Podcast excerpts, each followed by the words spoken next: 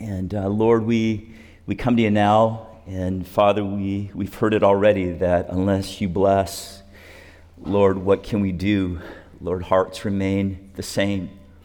And yet, Lord, we thank you that because of the finished work of Christ, Lord, you desire eagerly and delightedly to bless your people. Father, we pray, Lord, that we as your people, God, that we would be humble, that through the Spirit's power, Lord, that we would have our hearts melted again by the person and work of Christ. Lord, that we would be a people who tremble at your word. And Father, that ultimately, God, that our hearts would give praise and honor and glory to the only one who is worthy of it all, and that is you, your Son, Jesus Christ. We thank you so much, Lord, for who he is, for all that he has done. I just pray, Lord, that he would fill our minds, fill our hearts, Lord, and change and transform us by the power of his glory.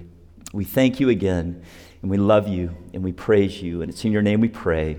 Amen. I want to start by asking you a question, and it is a philosophical question, it's a big question. But what is the meaning of life? And maybe more personally and practically, why do you exist? What is it that motivates you every morning to get up and to do what it is that you do or to fulfill the calling that God has given to you? That question has been asked throughout history from everyone A to Z, from philosophers to scientists to theologians. Even musicians have put their own spin on it in lyrics like the song Bohemian Rhapsody by Queen. You know the song? If you don't know it, you're young.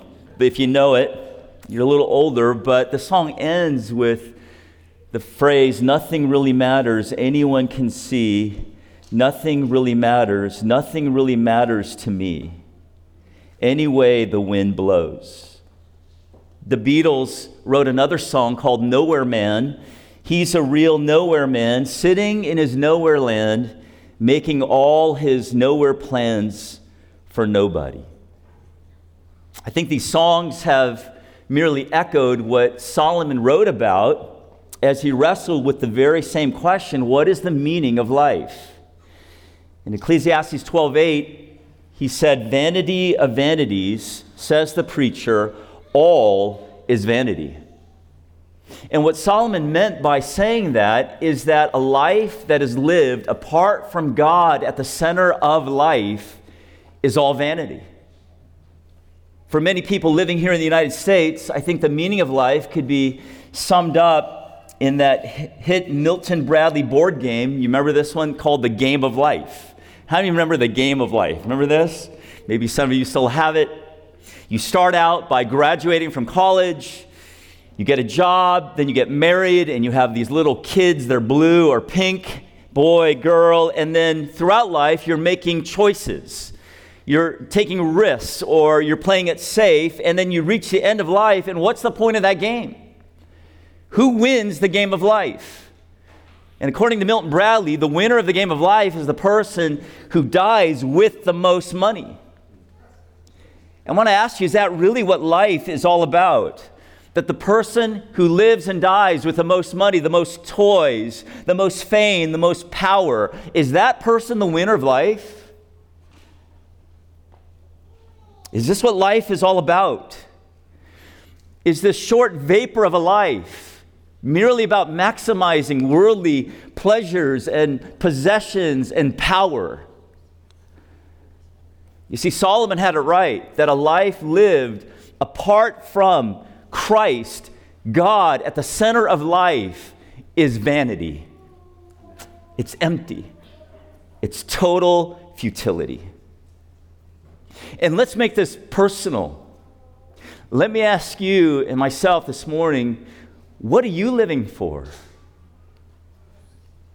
What motivates you when you get up in the morning? What is the fuel that fuels your career and your parenting and your hobbies? Who or what is at the center of your life? this morning, I just have one prayer and one hope and one goal from this text, and it's this that for every single one of us here, I pray that we would all be absolutely convinced that to live for Christ is the best life that you could ever live. Why? Because Christ is better. He's better. That knowing and loving and living for Jesus is better than anything that this world has to offer. And I yearn for this in my own life. I'm hungry to be a man who knows and loves and lives for Christ more and more. And I want Paul to kind of open up his heart for us in the book of Philippians. And if you have your Bibles, open to Philippians chapter 1. And here we get a glimpse into the heart of a man who lived his life fully convinced that Christ is better. He founded the church in Philippi on his second missionary journey in Acts 16. He led the first convert in Europe to Christ, a woman by the name of Lydia. Others got saved, and in God's grace, a church was formed there. And the Philippians were near and dear to Paul's heart. They were a very close church. This letter is a letter of friendship, it's filled with tender affection. And after Paul's third missionary journey, he is imprisoned in Rome, and from there, he writes this letter to the church of Philippi. And he's contemplating his future. He's not sure whether he's going to live or die. He's in a Roman prison. They could execute him at any time on a whim. And so he writes in verse 20 according to my earnest expectation and hope that I will not be put to shame in anything, but that with all boldness, Christ will, even now, as always, be exalted in my body, whether by life or by death. What is he saying? He's saying that whether he lives or whether he dies at the hands of the executioners of Rome, he has one desire, and that's that Christ would be greatly esteemed. Paul is saying, if I live, I've got one desire I want Christ to be glorified in my living. And if I die, I have one desire I want Christ to be glorified in my dying. And I read that and I ask the question what goes on inside the soul of a believer who looks at life like this? What goes on the heart of a child of God who just wants to live and to die to prove one point in his life? And that that is Christ is better. He's worth living for and he's worth dying for. And so Paul makes two points. And look at the first. He says, To live is Christ. Look at verse 21 For to me, to live is Christ. Here he gives the reason for why he yearns for Christ to be exalted in his life. And he says, To live, this is what living is all about. For the Apostle Paul, to live is Christ. What does that mean? To live is Christ. It means that the foundation, the purpose, the meaning, the direction of Paul's life is all about the person of Jesus Christ. Jesus is the ultimate reason for why Paul lives. He lives for Christ. Why, Paul? Why, why do you live for Jesus? I mean, this can make Christians, even in the church, a bit uncomfortable. I mean, Paul, why Jesus and not you know, why not expend a little bit of your energy pursuing fortune and fame? Paul, why Jesus and not this problem free, stress free life? Why Jesus and not someone or something else? Paul, why, why are you so radical about your faith? Why, why are you saying to live is Christ? He's just everything for me. And from Paul's perspective, which is the Bible's perspective, which is the divine perspective, Jesus Christ is the greatest person in passion in all of life. I think if Paul were living here in 21st century Western uh, world, the Western world, he would probably tell you and me, guys, this is a no brainer. Like, why wouldn't you live for Christ? he would be shocked and astounded. I mean, why wouldn't you live your life for the greatest person in the universe? And this is how Paul viewed his Lord. Philippians 3 8. More than that, what did he say? I count all things to be lost in view. And then, key phrase, in view of the surpassing value of knowing Christ Jesus my Lord, for whom I have suffered the loss of all things, and count them but rubbish in order that I may gain Christ. Paul says the surpassing value of knowing Christ Jesus my Lord. Why is that knowledge of surpassing value? It's because Christ is surpassing value. And therefore, to know someone who is of surpassing value, that knowledge is of surpassing value. Paul viewed Jesus Christ as preeminent, that his worth, that his person is of surpassing greatness and surpassing excellency, which is why when Paul considers Christ and his vapor of a life, he's thinking, you know what? The loss of all things is fine so long as I can know Christ.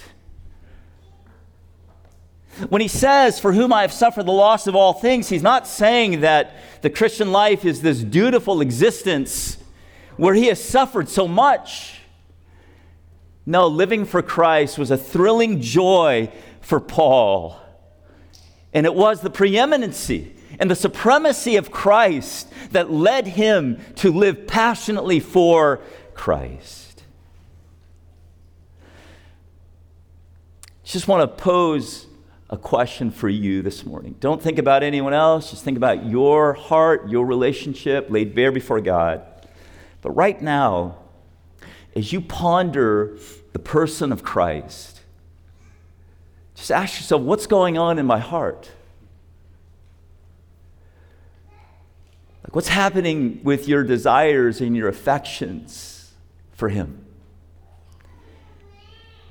Is there a sense of deep humility before the Lord because you know what He has saved you from? Is there this sincere sense of gratitude that He saved you by grace, ill deserving rebels like us? Is there a rejoicing that you know Him? Are you filled with passions and praise for Christ. Or if you're honest with yourself, I mean, it's just you and the Lord. Based on that question, as you evaluate your heart, are there no affections for Him? Is there some kind of like ho hum boredom with Jesus? Yeah, intellectually, Jesus is to be everything, but man, I really wish I could have this, or I really wish I could experience this, or this is what really captivates my heart this morning. Paul is no fool. He's taken the greatest person in the entire universe and he's just prioritized his entire life around him. Biblically speaking, a fool is someone who does the opposite. Jesus said in Luke 12, 20, But God said to him, You fool, this very night your soul is required of you, and now who will own what you have prepared? The fool is someone who pushes Christ to the fringes of life and says, Well, this is what I'm going to live for. Going to live for this more than I live for Christ. But the believer, the genuine believer, knows the true value of Christ and responds appropriately to who he is. They see Christ as that treasure, that pearl of great price. And this is why Paul lived this way for Christ. To Paul, Jesus was better than anyone or anything in life. But look at the second reason for his passion. He says, point number two, to die is gain. For to me, to live is Christ, and to die is gain. Some critics have blamed Paul and accused him of saying, well, of course, that makes sense. I mean, here you are, you go into cities and you get beaten and persecuted, and you have a miserable, hard life. Of course, to die is gain. I mean, who wouldn't want to be freed from earth's burdens of suffering if that's your life. And that's the logic of suicide. It's just better than the hellish life I'm having to live right now. But that wasn't the reason why Paul considered death as gain, why he preferred death over life. Paul knew clearly. He was told by the Lord Jesus Christ when he was called into the gospel ministry that his life would be filled with suffering. Acts 9 16, I will show him how much he must suffer for my name's sake. And Paul even in Philippians 3:10 longed to share in the sufferings of Christ. He says that I may know him and the power of his resurrection and the fellowship of his sufferings being conformed to his death. Sure, Paul suffered much for Christ, but finding relief from his suffering wasn't the great motivation for why he preferred death. That's not why he's saying to die is gain. No, to die is what? It's gain. It's getting something that's better, not just escaping what is bad. And as Paul contemplated his life, he raised this hypothetical question If I could choose right now between living and dying, which would I choose? And I ask you, which would you choose? You could just keep living, or if you die and be home with the Lord, which would you choose? And that was a difficult question because Paul loved seeing the name of Christ spreading to distant lands and in different cities and he loved the glory of Christ and the gospel. And he says in verse 22 If I am to live on in the flesh, that will mean fruit, fruitful labor for me, and I do not know which to choose. But if given the choice, look what he says in verse 23 But I am hard pressed from both directions, having the desire to depart and be with Christ. Why? For that is very much better. In Paul's heart, there was this passionate desire just to be with Jesus Christ. It would give him permanent access, perfect fellowship with Christ. And he says that being with Jesus in his presence is not just a little better, but no, he says it's very much better. The highest language, the highest superlative in the Greek language, it is to the greatest degree more than great. No comparison in Paul's mind. That being with Christ is so vastly better than being here on earth. Paul's great motivation for heaven was simply that Jesus Christ was in heaven and because Paul lived with such a passion and a love for his Savior and Lord, that to be in the presence of his Master was something that he wanted more than anything, even good things like gospel ministry on this earth. Martyn Lloyd-Jones, in his commentary on Philippians, writes To be with Christ, just to look into his face, that is heaven. Think about that. That one day, when we pass from this life, believers are going to stand before Lord Jesus Christ and we're going to gaze in the unclouded glory of Jesus Christ. And Martyn Lloyd-Jones says, that's eternal bliss. That is what Paul longed for and lived for, and then to enjoy perfect communion with Him forever without any hindrance, without any interference, without any intermission.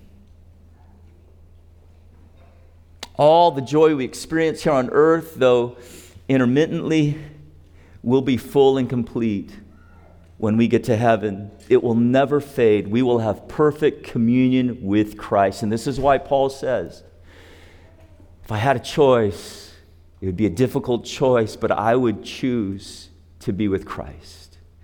For that is very much better. My second daughter just was recently sent to the country of India to support the work of a local church. It's been something that she's been longing and praying for for many years. And I've been to India many times through the years. And every time I've been there, I've left with kind of a sense of relief. Because India is not an easy place to, to be, to visit, to live in. There's always a sense of, wow, there's so much noise and there's so many people and it's a different culture and I can't speak the language and it's crowded and it's loud and noisy and it's polluted and it's like I just want to go home. But since my daughter has moved there this past August, something has changed about India. Now I want to go to India. I want to go there as frequently and as often as God gives opportunity. Why? Trust me, it's not because of India. It's because there is a precious daughter whom I dearly love who is there. And, beloved, in a greater way, the heart of a Christ lover sees dying as gain because that's where Jesus is. And Jesus is better. You've probably heard this quote by John Piper in his book, God is the Gospel. He asks a very penetrating question. It was so helpful when I first read this, it was so convicting he asked the question if you could have heaven with no sickness and with all the friends you ever had on earth and all the food you ever liked and all the leisure activities you ever enjoyed and all the natural beauties you ever saw, all the physical pleasures you ever tasted, and no human conflict or any natural disasters, could you be satisfied with heaven if Christ were not there? What a great question to boil down in our hearts what our lives are really all about. Could you be happy in heaven with all of that if Jesus was missing in heaven? The Christian life is first and foremost a heart filled with love for Christ.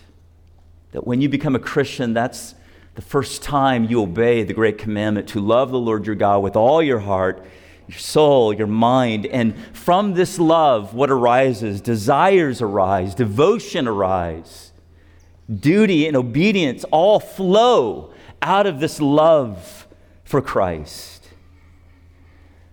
And this morning, if there is no longing for Christ, if you've lost your first love, if you don't have desires to be with Him, if you're stubbornly refusing to follow Him in obedience, if you lack hunger for His Word, and in your heart of hearts, honestly, you're saying, Jesus, you're not better, you're mediocre, but you're not the best thing in my life, then I ask you, what is keeping you?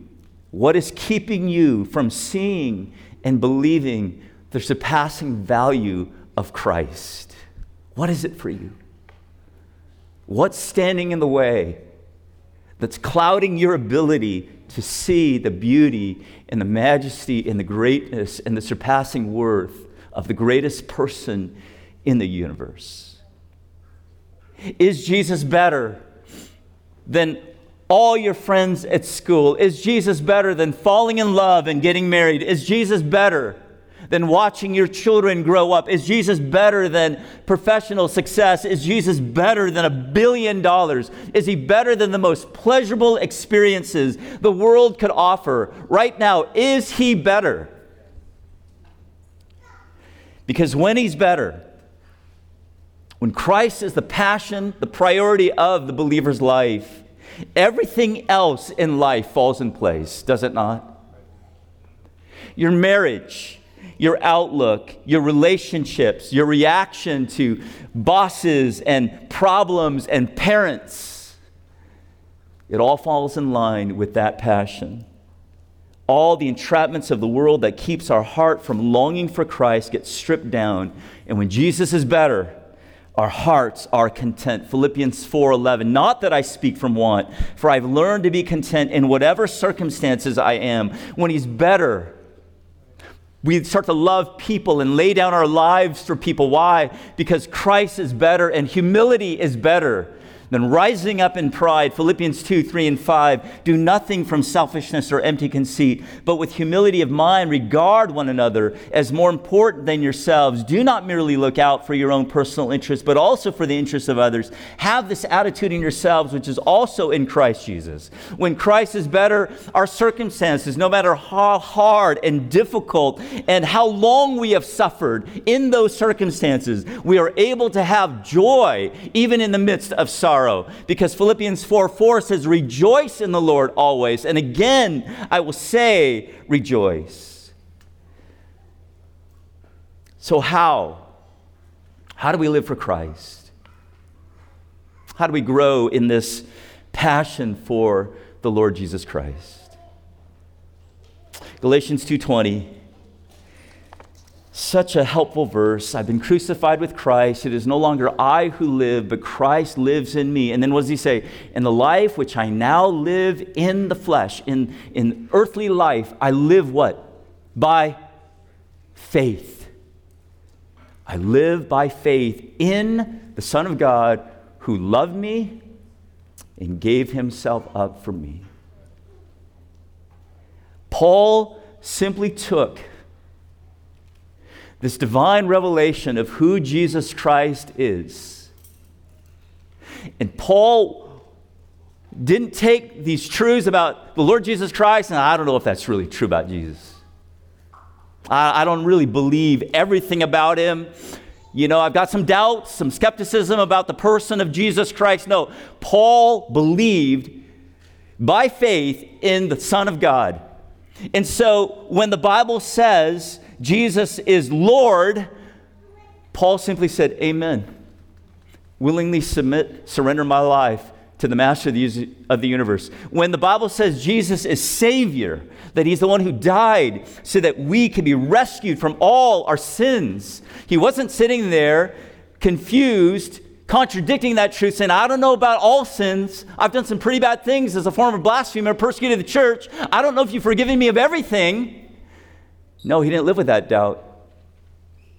He just rested in the finished work of Christ as the Savior, and therefore there is now what? No condemnation for those who are in Christ Jesus.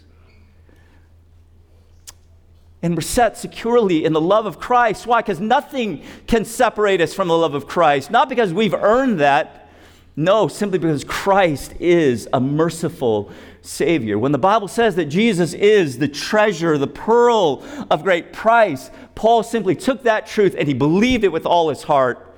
And he saw in the pages of, we see in the pages of Scripture, yes, you are the most valuable, the most worthy person to live for.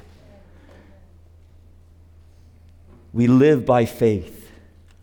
We walk by faith. We simply take what God has revealed in His precious word and we, we cling to it with all of our hearts. Say, I believe this. And when we struggle, we say, Lord, I believe, but help my unbelief. You see, nothing is better in life than to believe in the one who loved us and gave himself up for us. Think about that. We've sung about it all morning. We've been reminded through the men who have come up pointing us back to the gospel. That though we, all of us, wicked sinners, deserving of everlasting punishment in the lake of fire, Christ, our Lord, our Savior, our great treasure, what does He do? In love and grace and mercy, He comes to the sin sick world and He takes on the full weight of our sins. Think about that every single sin that you and I have ever committed, those dark, heinous sins, those arrogant abominations, all that sin, and he took it on himself. And he suffered God's holy wrath and punishment for not some of our sins, but for all our transgressions. And he sets his love upon us so that we, these foreigners and strangers to the kingdom, would be adopted as sons and daughters and be loved and delighted in and cherished for all eternity. Nothing is better than that. Nothing. And so to live for Christ, to live is Christ, and to die is gain. Let me just close with a true story about a woman. Her name is Mabel. It's given by a man named Tom Schmidt who met Mabel in a state run convalescent hospital. He writes this it's an article entitled The Morphing of Mabel. He says the state run convalescent hospital is not a pleasant place. It is large, understaffed, and overfilled with senile and helpless and lonely people who are waiting to die. On the brightest of days, it seems dark inside and it smells of sickness and stale urine. I went there once or twice a week for four years, but I never wanted to go there, and I always left with a sense of relief. It is not the kind of place one gets used to. On this particular day, I was walking in a hallway that I had not visited before, looking in vain for a few who were alive enough to receive a flower and a few words of encouragement. This hallway seemed to contain some of the worst cases, strapped onto carts or into wheelchairs and looking completely helpless. As I neared the end of this hallway, I saw an old woman strapped up in a wheelchair. Her face was an absolute horror. The empty stare and white pupils of her eyes told me that she was blind. The large hearing aid over one ear told me that she was almost deaf. One side of her face was being eaten by cancer. There was a discolored and running sore covering part of one cheek and had pushed her nose to one side, dropped one eye, distorted her jaw so that what should have been the corner of mouth was the bottom of mouth. As a consequence, she drooled I was told later that when new nurses arrived, the supervisors would send them to feed this woman, thinking that if they could stand this sight, they could stand anything in the building. I also learned later that this woman was 89 years old, that she had been here bedridden, blind, nearly deaf, and alone for 20 years. This was Mabel. I don't know why I spoke to her. She looked less likely to respond than most of the people I saw in that hallway, but I put a flower in her hand and said, Here's a flower for you. Happy Mother's Day. She held the flower up to her face and tried to smell it and then spoke, and much to my surprise, her words, although somewhat garbled, were obviously produced by a clear mind. She said, Thank you, it's lovely, but can I give it to someone else? I can't see it, I'm blind. I said, Of course and I pushed her chair back down the hallway to a place where I thought I could find some alert patients. I found one. I sought the chair. Mabel held out the flower and said, Here, this is from Jesus. That is when it began to dawn on me that this was not an ordinary human being. Later, I wheeled her back to her room and learned more about her history. She had grown up on a farm, small farm that she managed with her mother until her mother died, and then she ran the farm alone until 1950 when her blindness sent her to the convalescent hospital. For 25 years, she got weaker and sicker, and then the cancer came. Mabel and I became friends over the next few weeks, and I went to see her once or twice a week for the next three years. Some days I would read to her from the Bible, and often when I would pause, she would continue reciting the passage from memory, word for word. On other days, I would take a book of hymns and sing with her, and she would know all the words of the old songs. I never heard her speak of loneliness or pain except in the stress she placed on certain lines in certain hymns. It was not many weeks before I turned from a sense that I was being helpful to a sense of wonder. And I would go to her with a pen and paper in hand to write down the things she would say.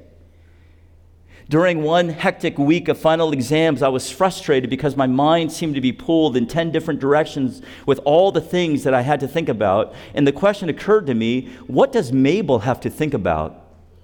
Hour after hour, day after day, week after week, not even able to know if it's day or night. So I went to her and asked, Mabel, what do you think about when you lie here? And she said, I think about Jesus. I sat there and thought for a moment about the difficulty for me of thinking about Jesus for even five minutes. And so I asked, What? What do you think about Jesus? And she replied slowly and deliberately as I wrote. She said, I think about how good he's been to me. He's been awfully good to me in my life, you know.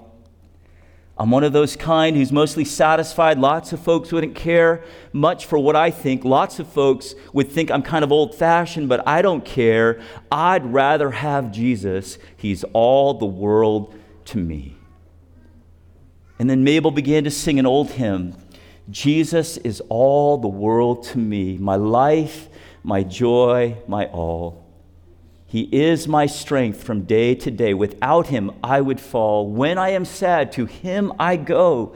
No other one can cheer me so. When I am sad, he makes me glad. He's my friend. When Jesus is better, when we have a right perception of who our great King is, and we have a relationship with Him by grace through faith, everything in life melts away. Because we know we possess the great treasure, the pearl of great price. My prayer for my life, my wife, my kids, for you, my church, is that we would be a people who live. To live is Christ, and to die is gain. Amen? Let's pray. Lord, you are better. Forgive us, forgive me. Times when, out of unbelief, forgetting this most precious truth, and then wandering away from you. Lord, we thank you that you, being the best, being our Lord and Savior and treasure, being of surpassing worth, Lord, we thank you for all that you are and for all that you have done on behalf of unworthy sinners like us. Lord, we have you, and therefore we have everything. And so we thank you for your kindness to rescue us we thank you for your patience that endures with us every day. We thank you for your powerful grace that comes through the Word and the Spirit that enables us, Lord, to love you with all of our heart. And I pray, Lord, that we'd be a people not loitering on our spiritual journey. Father, that we would be those who live this vapor of a life, living for Christ and for Him alone. May our passion, may our knowledge, may our faith increase all the more in Him. And we pray, Lord, that as a result, God, our greatest desire, Lord, is that Christ would be exalted. We would be just a fragrant aroma emitting Christ to all we meet, that people would walk away and say, Jesus Christ is great as a result of your people. And so we just thank you for who you are. Convince us every day through the knowledge of your word that indeed to live is Christ and to die is gain. We love you. We thank you. It's in your Son's most precious and holy name. Amen.